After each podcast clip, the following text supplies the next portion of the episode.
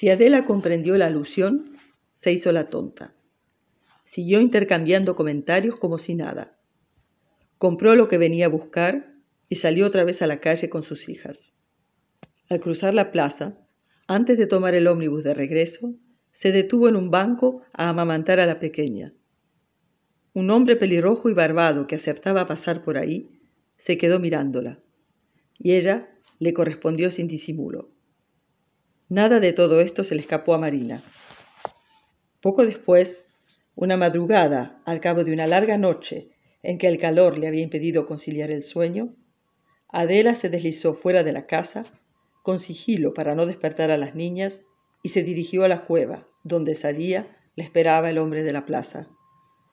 Con el hombre rojo hizo Adela dos hijas más, Sara y Elsa.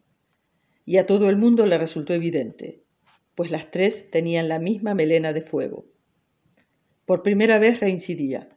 Aceptaba que un mismo hombre pudiera hacerle otras hijas, hijas de ambos entonces, hermanas hermanas de Elena. Al cabo de nueve meses, una tarde de primavera, nació Sara, y un año después, Elsa. Las tres se parecían mucho, y de pequeñas eran como botones de rosa, que concentraran la belleza toda antes de abrirse. Contrastaba su color y su figura con los de las mayores, gráciles y espigadas, con sus cabellos oscuros flotando desordenados en el viento. Los años que siguieron al nacimiento de Elsa, sin embargo, no volvió a quedar embarazada. Algo pasó que detuvo el impulso fértil de Adela.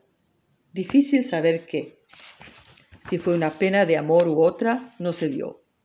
Al contrario, parecía satisfecha, colmada por la presencia risueña de su ramillete de hijas en la casa frente al mar. Si alguien hubiera podido observarlas a la distancia sin ser visto, las siete en la casa o alrededor de ella, en la playa o en el agua, cada una ocupada en sus quehaceres, bañándose, pescando, leyendo, juntando mejillones, cosiendo, escribiendo, construyendo castillos de arena, se habría quedado extasiado ante la belleza que emanaba del conjunto, un todo armonioso enmarcado por mar y cielo, donde cada ser había encontrado su lugar en el mundo. Nada en el cuadro estático, perfecto a esa distancia, dejaba entrever las tensiones, las grietas que con el correr de los años causarían quebrantos y rupturas.